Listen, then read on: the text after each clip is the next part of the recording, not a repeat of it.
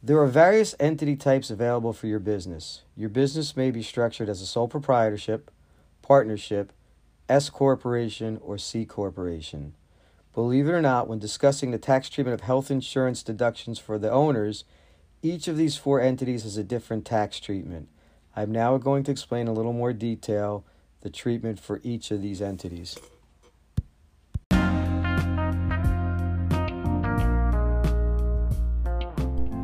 Welcome to the Accounting Tips for Entrepreneurs podcast. My name is Jeff Skolnick, and I am a CPA with 35 years of experience working with small business owners, entrepreneurs, and network marketers on how to make their business more successful by understanding how taxes can work in their favor and not hurt their business. Each and every week, I'm going to come to you with short, quick, and helpful tips on not only how to make sure you are doing everything possible to minimize your income tax liability, but also how to create the income for your business that you truly deserve.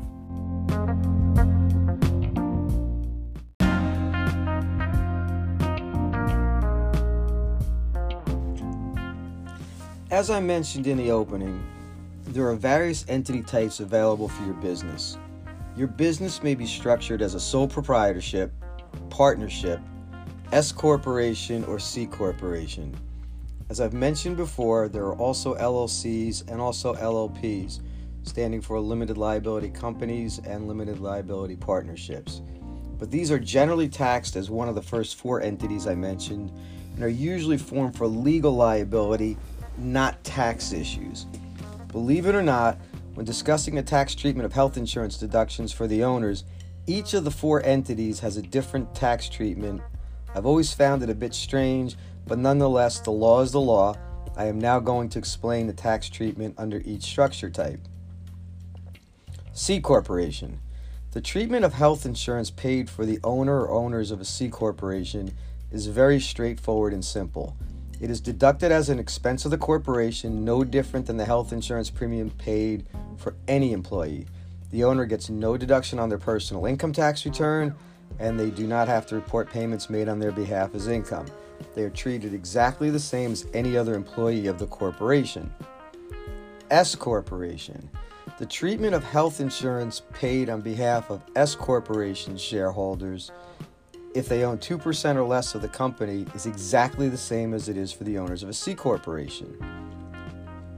If, however, the shareholder owns more than 2% of the corporation, then there's a different treatment.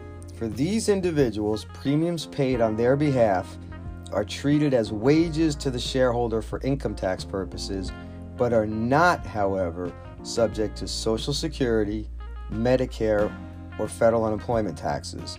The amount reported as compensation is the total amount paid for the shareholder, spouse, and dependents. Now, there are limitations on this deduction. The first limitation is, is the deduction is not available for calendar months the shareholder or spouse are eligible to participate in another employer subsidized health insurance plan. Um, the meaning of employer subsidized health insurance plan is just any plan in which a company contributes something towards payment of the plan. The second limitation is that in order to deduct the expense on his or her personal return above the line, which means you deduct it before getting to adjusted gross income. So this is you would deduct it whether you itemize your deductions or not he or she must have taxable Social Security wages from the S corporation equal to or greater than the medical deduction. Again, above the line means a taxpayer is able to deduct the medical insurance before adjusted gross income. And again, the advantage is that the taxpayer receives a deduction whether or not they itemize deductions. Because as we all know, medical expenses are now now have to exceed 10% of your adjusted gross income just to get any deduction. And then in total, your itemized deductions have to exceed the expanded standard deduction in order to get to get a, a write-off. So by being able to deduct medical insurance above the line, above the adjusted gross, gross income line, is a great advantage. Now, I mentioned that wages added because of medical insurance premiums are not subject to payroll taxes, but there must be payroll wages subject to these taxes in order to get the deduction. This means the shareholder must have wages outside of those added for medical insurance paid to him or her by the S corporation in order to receive the deduction. For example, let's say we have a 100% owner of an S corporation.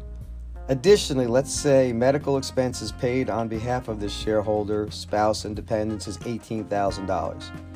The $18,000 added to the shareholder's wages would not be subject to payroll taxes, and therefore the shareholder would have to have additional wages equal to or greater than 18,000 from the business in order to receive the deduction. So they would have to have at least $18,000 of wages from this business where they did pay Social Security taxes in order to get the above the line deduction. Uh, the health insurance plan must be owned and paid by the S Corporation, or the S Corporation must reimburse the shareholder or pay the insurance company for a policy in the shareholder's name in order for the taxpayer to receive the above the line deduction. Payments made to a more than 2% shareholder's HSA plan are also treated as wages and added to the shareholder's wages. Partnerships. Payments made by a partnership on behalf of a partner that provides services to the partnership are treated as what is called guaranteed payments. Guaranteed payments are deducted by the partnership and reported as income by the partner on his or her tax return. So, again, the partnership gets a deduction, the owner picks it up on the return. Now, guaranteed payments are subject to self employment tax thereby satisfy thereby satisfying the rule that the individual taking the above the line deduction on their personal income tax return has paid social security tax on an amount of income equal to or greater than the medical insurance premiums being deducted. The health insurance policy must be established under the name of the partnership or must be a direct reimbursement to the partner for a premium being paid. If this condition is not met, the partner will not receive an above the line deduction. Similar rules apply in the case of HSA payments. The payments for partners that provide services are included as guaranteed payments.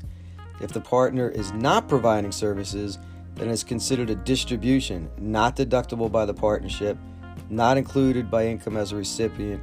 However, keep in mind, since the partnership did not deduct the expense, the partnership income will be higher and lastly, the partner can deduct the HSA contribution on their individual tax return. Sole proprietorships. Sole proprietors can deduct premiums paid on behalf of themselves, their spouse, dependents, and non dependent children under age 27. The individual must not be eligible to participate in a subsidized plan, again, one which an employer pays a portion of, from an employer of the individual or their spouse the sole proprietor must have earned income from their business equal to or greater than the medical insurance being deducted. Once again, the government wants to make sure that in order to allow the above the line deduction, Social Security tax must have been paid on an income amount equal to or greater than the medical insurance premiums being deducted. The policy may be in the name of the business or the individual. So, as you can see, the type of entity that you operate under can have a significant impact on how medical insurance premiums are deducted.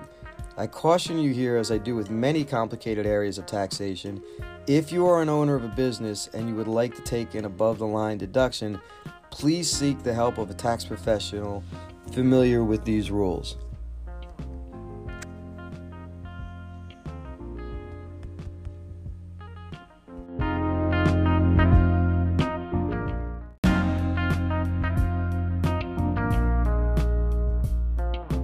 Thanks again for listening to the Accounting Tips for Entrepreneurs podcast. If you could please head over to Apple Podcasts, iTunes, or Spotify and leave me a five star rating and write a review. Also, please connect with me on social media. If there are any tax or accounting related topics you would like me to cover, please don't hesitate to reach out and let me know. If you are that small business owner or entrepreneur that really wants to learn more about how to minimize your tax liability and maximize your income, just head over to www.jeffcpaworld.com and I'll see you over there. Have a great day.